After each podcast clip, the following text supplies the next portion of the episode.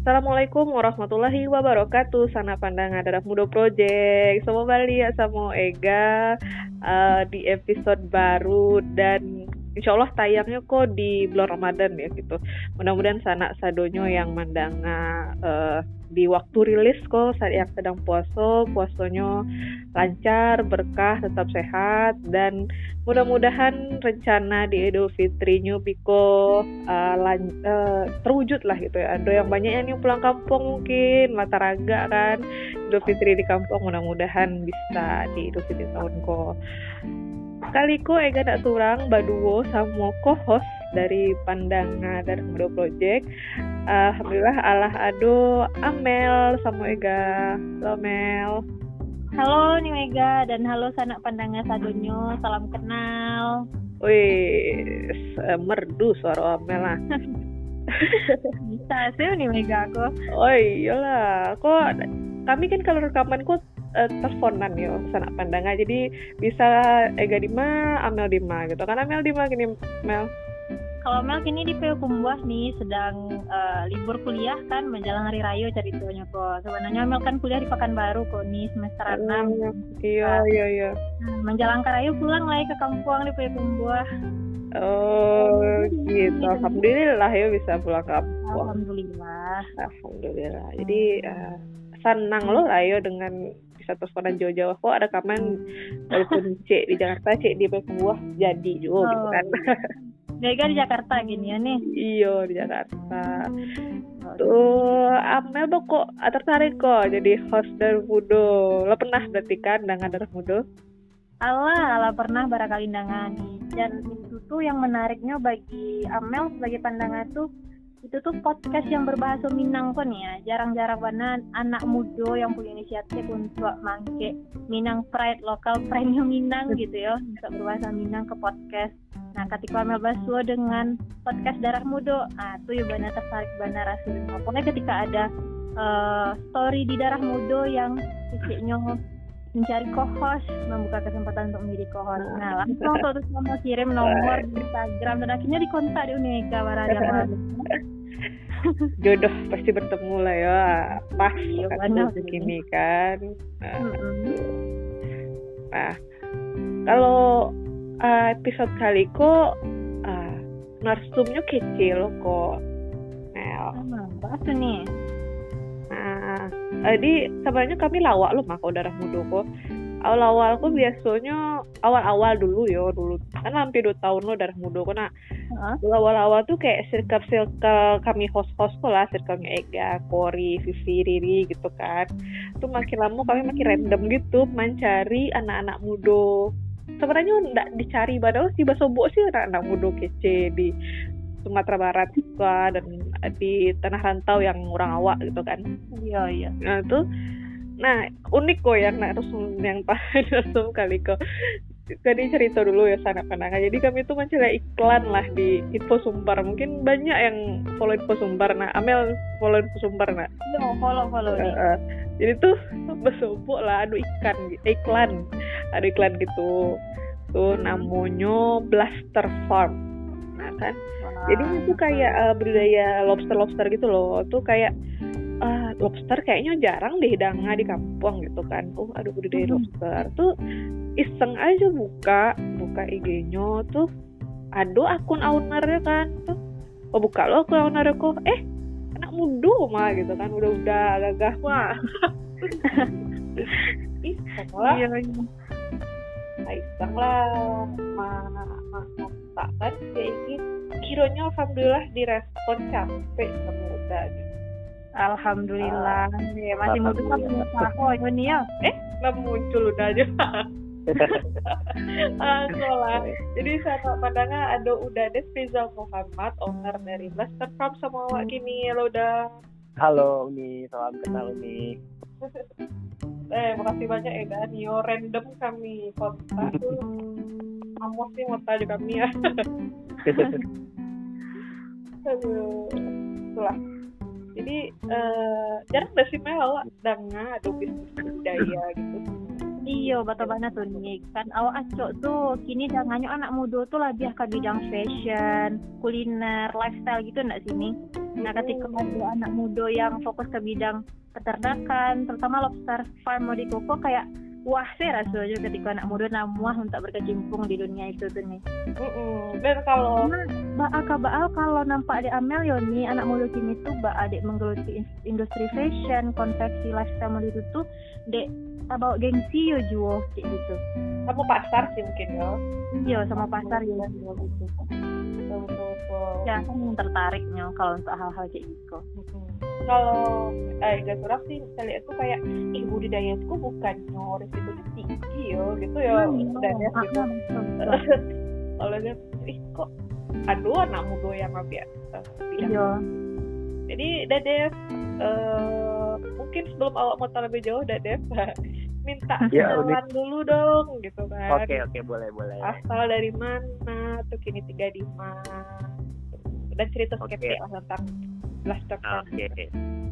Eh, perkenalkan Uni sama Mel, eh, nama Muhammad Rizal, asalnya di Lubuk Basuang, Mhm. alumni dari SMA 2 Lubuk Basuang, tuh alumni di Unan, jurusan fisika. Tuh kini aktivitasku ya menjalankan eh, bisnis, nah, gitu lah Uni, kira-kira. Hmm, bisnisnya Blaster Franco atau kayaknya banyak yang udah gusti gini. Sebetulnya ada beberapa cuman yang jalan tuh kini cuma duo kebetulan eh, memang memang ada di fashion ada cuman tapi ada juga di bidang eh, perikanan gitu jadi ada namanya Blaster Sus tuh Cili Blaster Farm gitu gitu nih Hmm, dan satunya kok di agam ya di Bobas. iya di Lubuk Basang Oke oke. Kalau tahu kok usaha bareng kawan-kawan atau bareng keluarga misalnya atau mbak sih eh, bisnis ini kak? jadi kebetulan Farm gue memang eh, bisnis orang nih jadi memang eh, itu sebetulnya dari hobi dari hobi Hobi? memang dari, ya dari hobi dari Wow. ketek gitu jadi waktu dulu SD itu lah kayak suka gitu sama miara lobster air tawar gitu kan Oh. unik gitu memang iya jadi Kok dulu kan ah, SD dulu dulu di Jakarta gitu kan. Nah Oh. kan biasanya kan kalau yang sekolah tuh di muka gerbang itu kan ada bisa jualan ikan hias gitu kan nih. Iya, Nah, apa ay- ayam dulu kalau dia kan. nah iya ada Ayam ada gitu, ya ada ada umang-umang gay kan. Ah, ah, ah, ah. Nah, kebetulan ada lobster eh, unik gitu kan Nah, jadi tertarik gitu kan. Nah dari situ awal mulanya kan eh, kayak cuman sebatas hobi miaro di akuarium siap tuh berlanjut lah sampai kini gitu kan. Malah eh, pas eh, ini sebetulnya eh, dimulai bisnis kok pas ketika semester tiga mah jadi di awal tuh Oh, memang kayak cuman gitu eh, dari samping rumah gitu gue kolam itu kayak lama-lama berkembang. Memang alhado t- tahu cara budidayanya cuman eh, lewat apa sih pengalaman sih gitu nih. Nah karena berkembang akhirnya eh, dibuatlah medsos dan itu pun cuman kayak ya sebatas hobi suku-suku kayak orang ngeposting ikan koi arwana gitulah kan tapi wah versi lobster gitu nih Berarti ini dari tahun barat tuh kalau semester tiga. semester tiga itu kira-kira 2006 sampai 2007 balian lah nih kira-kira nih Oh iya iya. iya. Mm-mm. Nah, jadi eh, cuma sebatas hobi, lama-lama ada yang mendm gitu kan, mendm dan ini ingin lo eh coba miharonya gitu kan. Nah, dari situlah kayak berpikir eh ternyata eh, ada juga peminatnya gitu kan dan eh, bisa juga nih kalau dikembangkan pasarnya lebih luas lagi gitu. Nah, setelah dianalisa ya di Jawa itu memang eh, banyak permintaannya nih eh, lobster air tawar tuh kan dari segi konsumsinya kan gitu. Nah, akhirnya Mm. eh, kebetulan kan eh, ada ada bisnis yang pertama. Nah, jadi dari keuntungan bisnis pertama ditabung ditabung dan akhirnya eh, carilah lahan gitu kan, lahan untuk membangun eh, blaster farm gitu kan. Memang pas membangun tuh alun-ado kayak marketnya alun, alun jale gitu kan. Kayak eh, pemasarannya alun, alun ado gitu. Tapi alhamdulillah seiring perkembangannya waktu ada sih gitu nih yang kayak menghubungi awak gitu kan nyot eh, dapet dari Instagram gitu kan lama-lama akhirnya adalah permintaan gitu jadi ya kayak membangun pasar seorang lah gitu ibarat ini memang kan air tawar itu kan uh, alunado gitu yang yang budaya gitu jadi kayak waktu pencetusnya gitu ibaratnya di Sumbar kan Hmm, iya iya. Kalau tahu Mm-mm. tadi bisnis yang awal yang jadi mod jadi eh, jadi ada modal lah untuk mulai belajar apa eh, bisnis tadi dah? jadi dari pertama tuh bisnis sepatu sih fashion ya sebetulnya jadi Hmm, itu uh, kuliah dari kuliah lo berarti? Iya Devo berangkat dari dropshipper nih dari Hmm, dropshipper dropshipper. Ah, ah, jadi Hmm. waktu itu dapat beasiswa KSE gitu nah nih nah Mm-mm. dari situlah eh, awal mulanya sebenarnya kan kalau dropship itu kan nggak terlalu stok barang gitu kan ya jadi cuman bermodalkan konten gitu kan nah dulu waktu waktu semester, semester tiga tuh beasiswa KSE itu jadi di- dijadikan kayak modal beriklan gitu nih ya di situlah berkembangnya dan akhirnya eh, udah ala lumayan kan yang bisnis pertama dan akhirnya baru dikembangkan lah bisnis eh, yang keduanya gitu bahasa Tam tapi berlandaskan hobi gitu nih Hmm, benar-benar hobi ya. Hmm. Kalau kuliah eh kepos teh, barang modal awal itu. Kalau. Oh, berarti Eh. awalnya berarti modal untuk kolamnya gitu. Iya per- cari lahannya cek tuh buat eh, bangunan ngalahannya gitu nih. Kalau untuk indukan indukan itu gak gampang lah dicari gitu kan. Waktu itu memang dibawa dari Jakarta gitu indukannya. Tapi cuman eh, ternyata di Sumbar tuh ada gitu. Nah kira ya kalau untuk indukan nggak masalah lah gitu modalnya nih. Cuman dari segi pembangunannya eh, yang itu yang mulai agak bare gitu nih. Heeh. Barat tuh, barat tuh.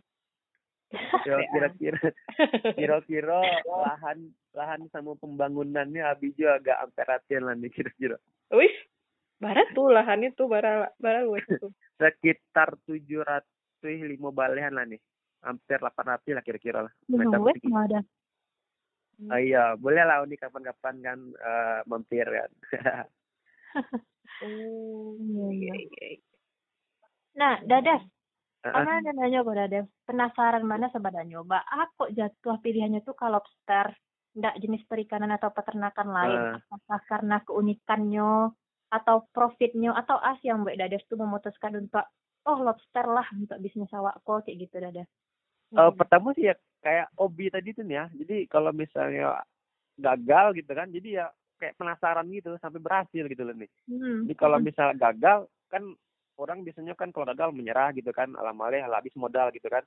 Tapi wah justru penasaran gitu. Kayak harus bisa sampai berhasil gitu ya.